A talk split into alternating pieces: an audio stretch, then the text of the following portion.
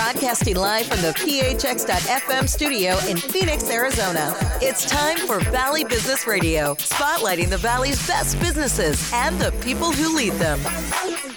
Welcome back to another episode of the Arizona 100 podcast. I'm your host, Adrian McIntyre with PHX.FM. I'm joined, as always, by my co host, Abbie Fink, publisher of the Arizona 100, and a special guest. Abbie, why don't you say hello and introduce our guest for today's show? Well, thanks, Adrian. You know, this is pretty exciting, right? The the work from home environment that we've all been in for the last six months. I decided that the work from home didn't have to be my home. So I packed up the car and the dog and headed out to California. So I'm uh, at the dining room table at my sister's house. And I thought, wouldn't it be fun if I asked her to join? So I'm really happy to introduce my sister, Sandra Fink.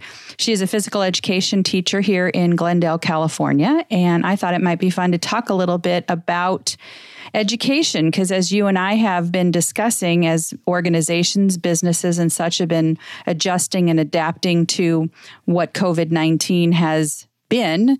We've talked about the fact that education was was facing some unique challenges because it was not only just you know the adults in the in the scenario that had to adjust but the the students and parents as well. So i thought sandy would uh, add an interesting flavor to the conversation. So welcome miss fink Wow, thank you. I appreciate an interesting flavor. Okay, let's see what I can do for you. the teachers and students here in Sandy's area have been back for about a month now, right, Sandy? Yes, that's correct. We went back on uh, August 19th.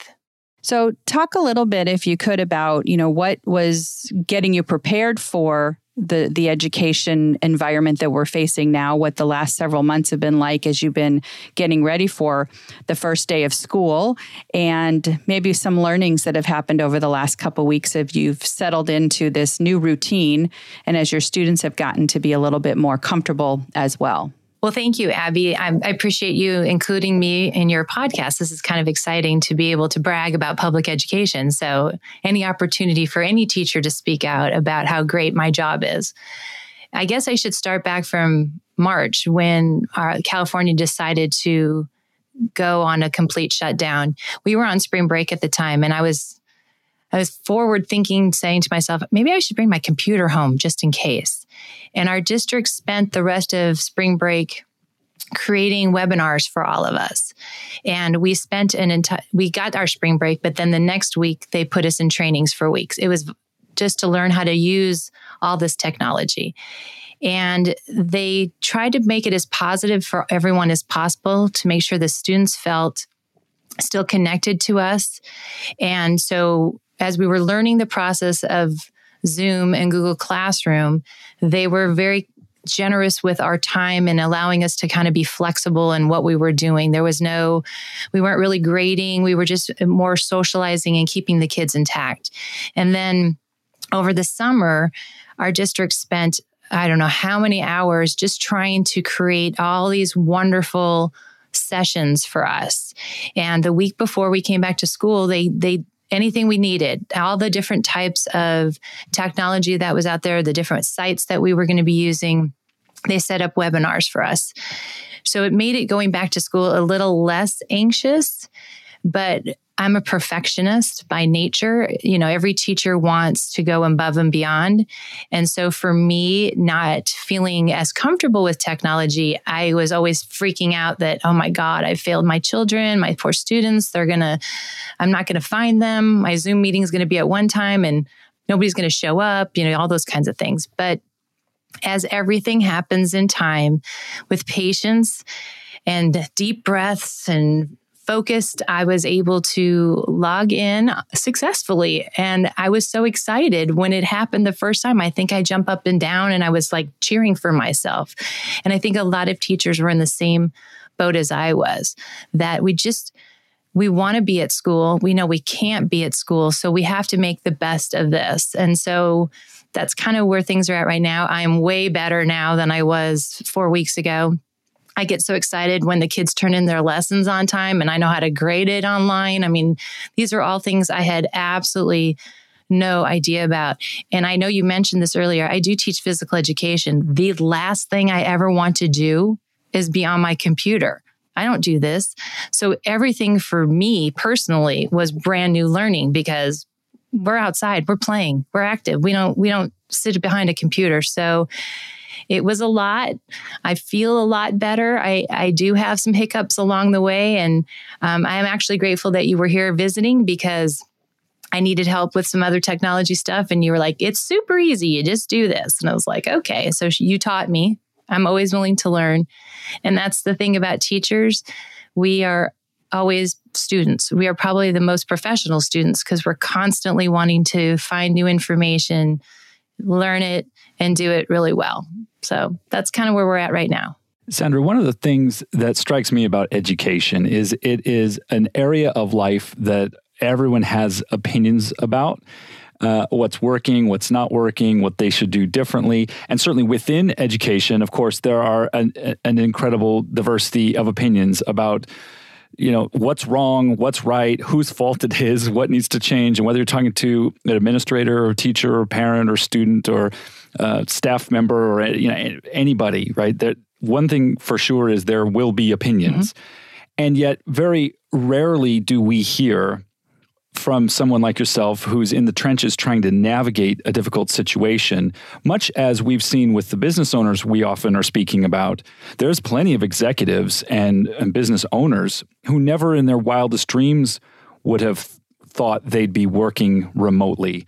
Uh, we're sure that that would mean the, the, the end of everything uh, because it just can't work. It's no, we have to be here. I'm curious to know what are some of the things you found you like better about how this is going now, and what are some of the areas where it's still it's not as good as it should be, but you're making do. One of the things I think is really interesting is I have more time to get to know the kids. The questions and answers, the activities I'm doing online with them are a great way for me to see their face. Their name is right there. Like when they're in class, if, even though they're dressed out and all that, sometimes I can't see their name, but this way their name is right there. And I'm asking them all sorts of silly questions about stuff just to get them up and moving around. So, getting this opportunity that I might not have, my class sizes are pretty big. They're about 50 kids in a class because it's PE. So, it would have taken me a, a really long time to get to know them. And now, because I'm taking attendance, seeing their face, having their cameras on, calling on them by name. You so and so, you have a question. So and so, what's your question? You know, it's that constant learning of their names, and I absolutely think that's kind of cool. I um, the one of the hiccups we've had along the way. I'm just going to share a personal story. Yesterday, I guess it doesn't matter the date, but um, so I'm in the middle of teaching and I live in a condominium and they were testing my fire alarms. So I need to tell my students, uh, we're not doing a fire drill online, boys and girls. I, I promise you. And then um, I got word that they were going to shut my power off to fix the fire alarms.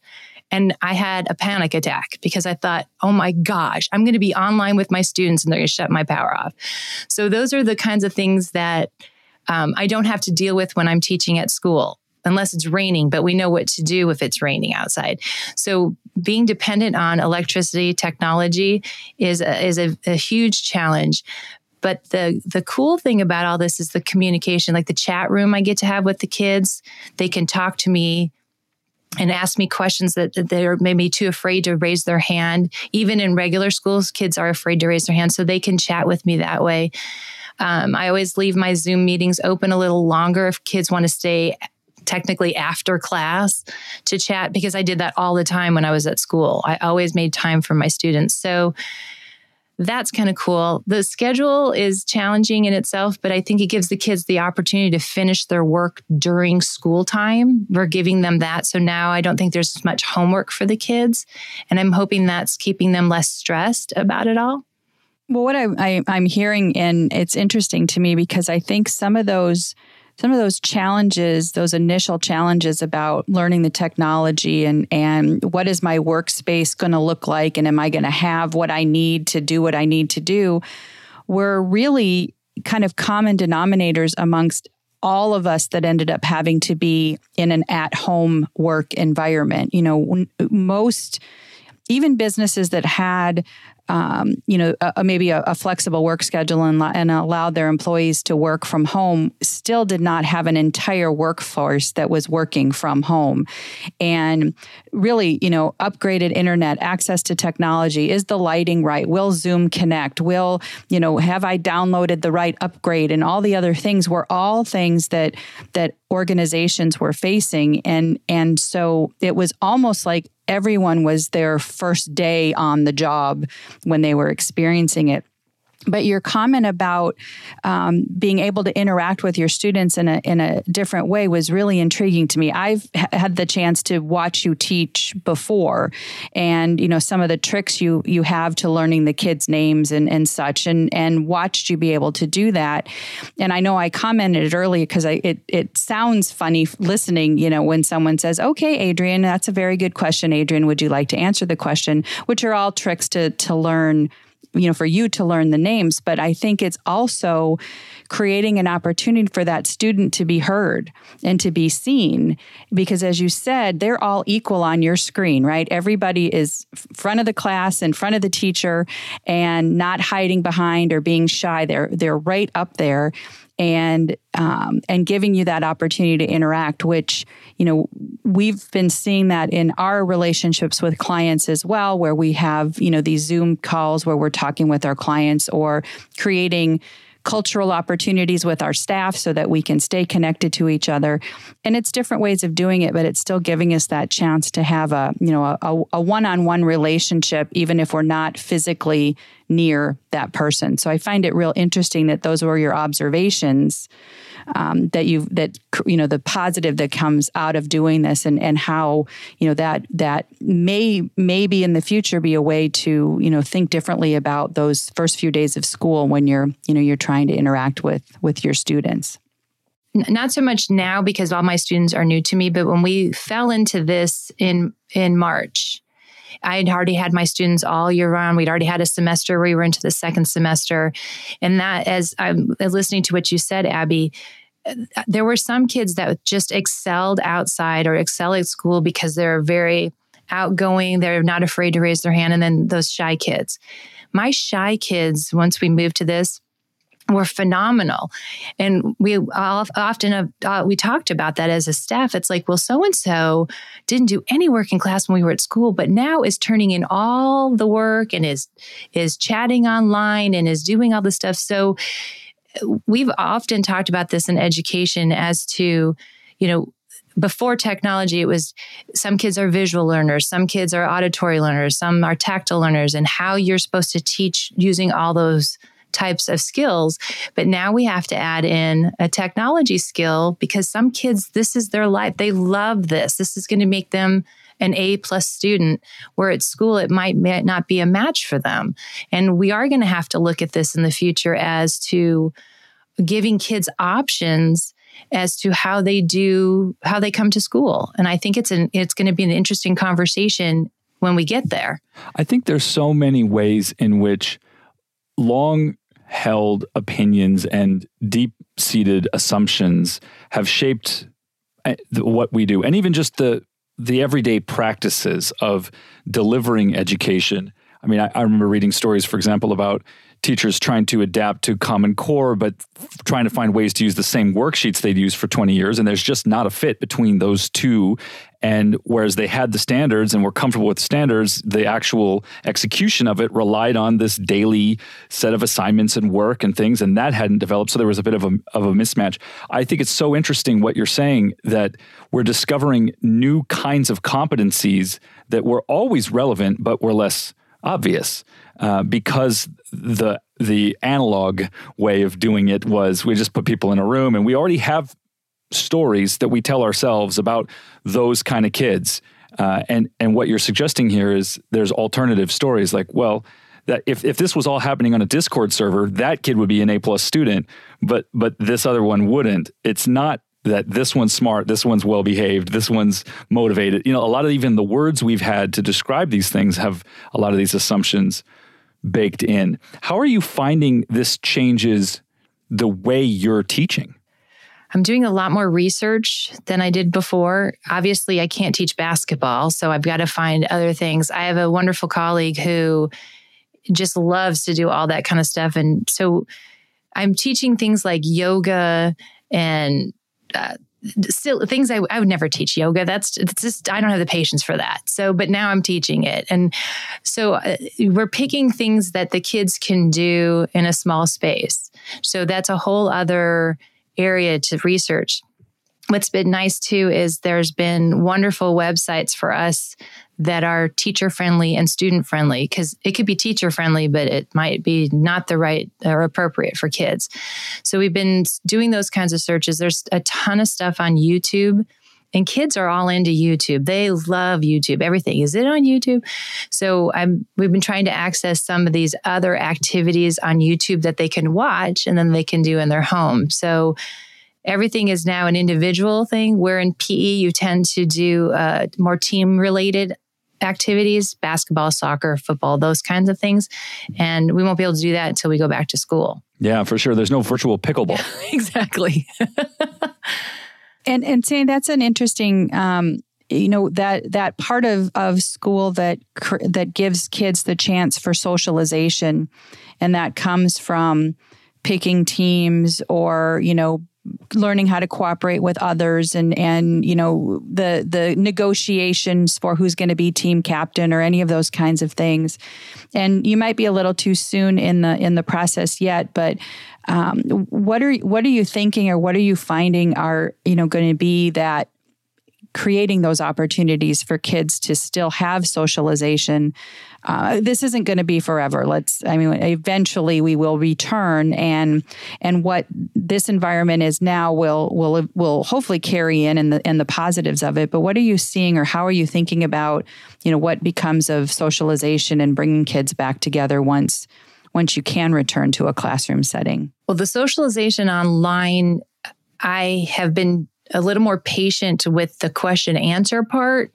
I usually am very strict about let me give you the directions and then we can ask the questions. But I feel like if a kid wants to talk online, I want them to have that opportunity, even if the question has nothing to do with what we're talking about.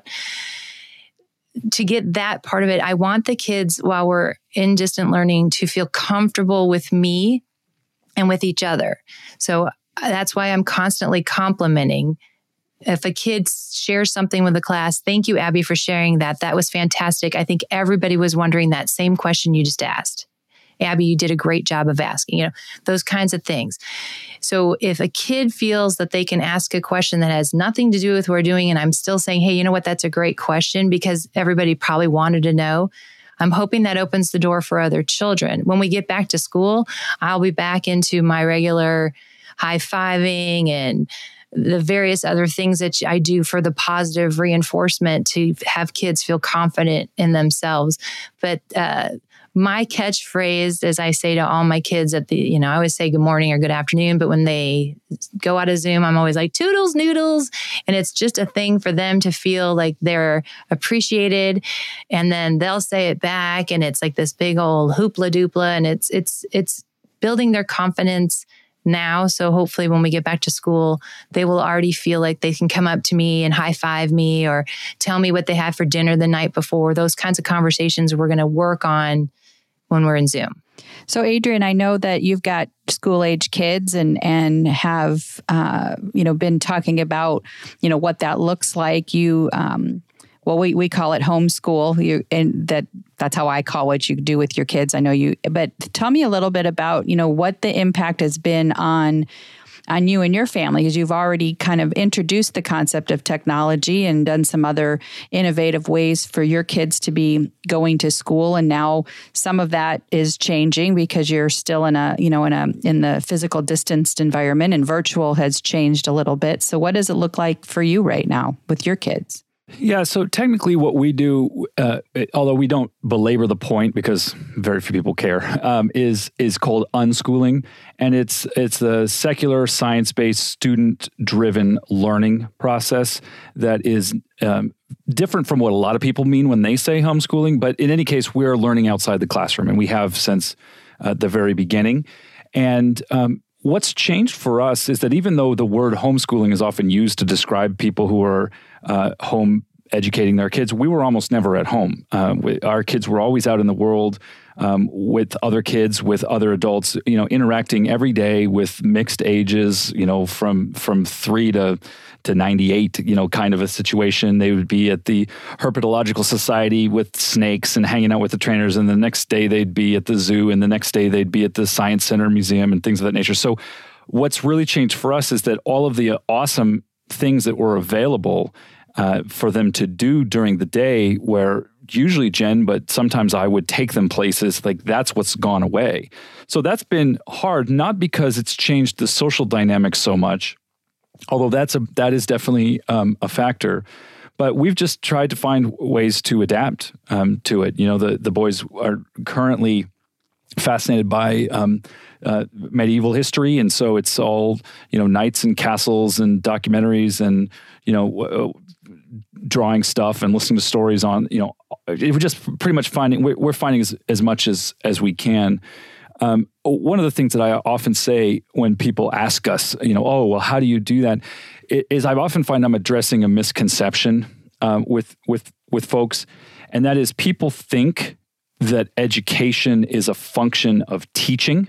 So they're often asking us, well, are you teachers? I mean, how do you do, you know, do this thing? Whereas I, I want to remind people that education is a function of learning. The education process is happening when an individual human being is learning something. And teachers can be extraordinary uh, facilitators of the learning process and yet they're not necessary for the learning process.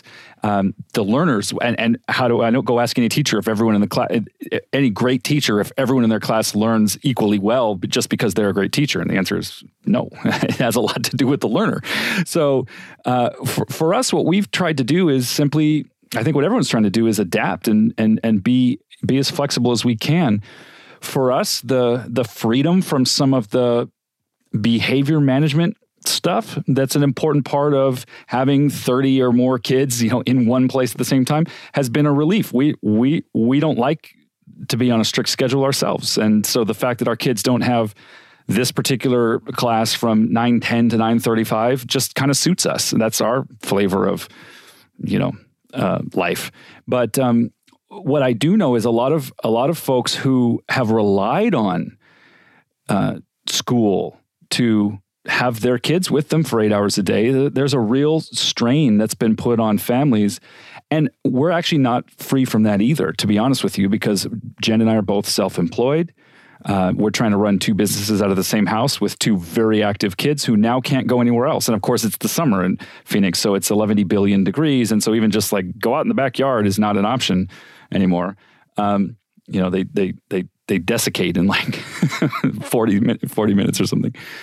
Uh, but we've you know we've tried to adapt. I think w- one of the things that I that, that's really that this kind of exposes for people is really this question of how learning happens, and the, the the, answer is what it always is is there's as many different ways that it happens as there are individual learners. So every family trying to find their way and get resources uh, to support them, that's the front lines right there. One of the things, Adrian, that you said was interesting, and I wanted to um, bring that back to Sandy for a minute is is the parent part of this process, right? That um, you know when w- if you were in a classroom or on campus environment, the kid is dropped off at school. You are managing that child for the six to eight hours that they're on campus, whatever the parent has arranged for after school, and then they're home doing homework or whatever it is that they do. Well, now the parent or the caregiver is really intimately involved in every aspect, Sandy, of your day, right? I mean, they can be in the background listening to you teach where they weren't able to do that on campus.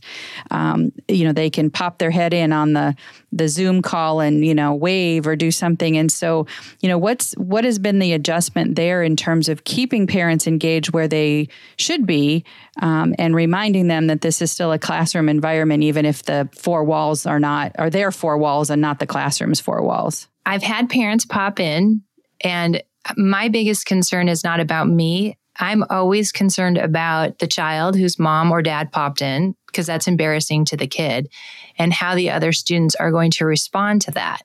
And so, it's I, I, it's never about me. I'm just always going to say that it's not about me. It's always about the kids. Always, always, always, always about the kids. So how does that kid feel now that his mom or her his dad or her dad popped in and said blah blah blah? So then we have to take care of that. I do know that my district did a, a a good job of reaching out to the parents throughout the whole summer and getting their feedback as to how this is all going to work and asked them and said to them, you need to find a place in your home that's private for your child to learn in. And you shouldn't be in the room. I mean, that's part of the rules. Obviously, a, like if you're on camera and a parent's off camera, I'm not going to see it and I'm not going to necessarily know. I don't think I'm changing anything I say or I'm doing because I'm still teaching. But um, if a parent is online and is disruptive, unfortunately, I have to then put them in the waiting room, which is what we do in Zoom. It's the program that we use. And it's it's it's an uncomfortable situation, but I have to protect the rights of my other students. That has to come first. And then the parent can yell if they want to but they did sign a compact that said they would they would do their best to provide a private space that they wouldn't interrupt the teacher's instruction. I do want to let you know that although I'm middle school, secondary didn't have this option, but our elementary schools in my district created pods. So if parents if both parents were working or if you have two jobs, you know, as Adrian, you and your wife are working out of the house, and the kids needed to be outside of the house, our district set up pods. That's the word they chose, where they wouldn't have less than 10 kids in a room that were more than six feet apart with an adult in the room. It's not an instructional adult, it's uh, either a substitute or a classroom assistant to give parents another option of putting their being away from the home. Because some people have gone back to physically gone back to work outside the house. They can't have the kids at home. So our district tried really hard to accommodate all the concerns for the parents but ultimately they can't be in my zoom class and i have to kind of be hard about it but that's just the way it goes. You know sandra you said something really i think is really important and i hadn't thought of this before so i really appreciate the insight. When you talked about the requirement that there be a private space for learning that, that's a that reminds me of what I was saying a few minutes ago, uh, but I never connected these two together, which is learning happens between the ears of the learner. I mean, it's really something that you almost have to have a protected space in which to figure out a math problem or to to read a paragraph and try to understand what it means and uh, you know or or do whatever kind of activity you're doing aside from the group activities themselves. And isn't it interesting that in a classroom so much of the behavioral management stuff is about trying to protect the space around each individual desk so there's a quiet space for the student to learn? And yet of course as we all know having been elementary and middle school students at one point in our lives you know, the, the, those boundaries are very permeable. And if somebody's snickering on the other side of the room, that's breaking the the the the privacy and the safety of our little space over here and that can be a very difficult environment it's not surprising to me to come back to what you said about unexpected benefits that some students are really flourishing in an environment where they may see people but some of those um, social cues uh, that might have been stressful to them in in a in a physically proximate setting are are free. And it's like you know right now we're recording this thing and i'm sitting in a in a closet and i feel great. I mean i'm here i am. I'm comfortable. The doors are closed. I, I have my private space and we're having a great conversation. And th- those probably aren't the kind of nuances that are making headlines but i think that's a really really interesting insight. And the best thing is we got the mute button which is so mean. you can you can put them in the waiting room. Wouldn't it be great? We're going to totally want to do that in real life. Once we get back together, yeah. be like mute, mute, mute, mute, mute. Yeah, the mute button. This is a great conversation, Abbie. Anything else you want to add before we wrap up?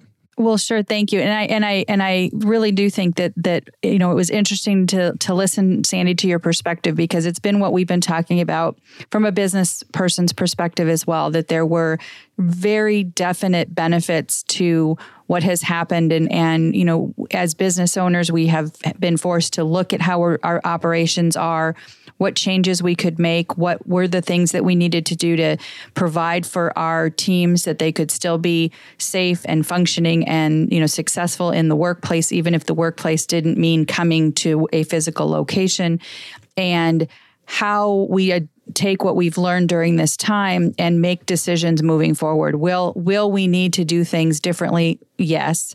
What are we going to do and how are we going to do that?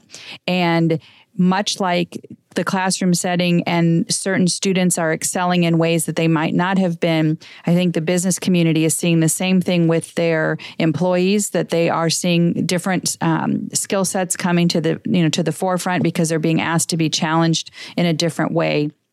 And we we try to keep a, a positive look at uh, on this show and try to find the good in in what this this um, these challenging months have been. And I do think that's you know where that's headed. And it's it's encouraging to me to hear from an educator that you know that yes there's challenges there's no question there's challenges but that in itself is not um, any different than any you know typical first month of school. You just they're just different. And what you learn from those experiences and take back to the classroom if the classroom becomes back on campus um, it'd be interesting to you know have you join us again uh, you know maybe at the in the second semester of this of this situation and see what has transpired and what learnings we've done to make things different. So i do appreciate that the you know you've you've shared some of those insights with us and given us a, a first person's view as opposed to um, you know what we can make suppositions by what we're reading and such. So it's been really interesting, and and um, I have the benefit of, of listening to her doing some of these things in real time. So um, I think the students are are lucky to have someone like you that cares that much about um, you know really really learning yourself to be able to teach them in a way that that they can be successful. So thank you for joining us today and and for sharing some of that insight with us. Thank you. The Arizona 100 is a twice a month publication. It is available for free online. You can subscribe at thearizona100.com. If you have story ideas, you can send those to editor at thearizona100.com.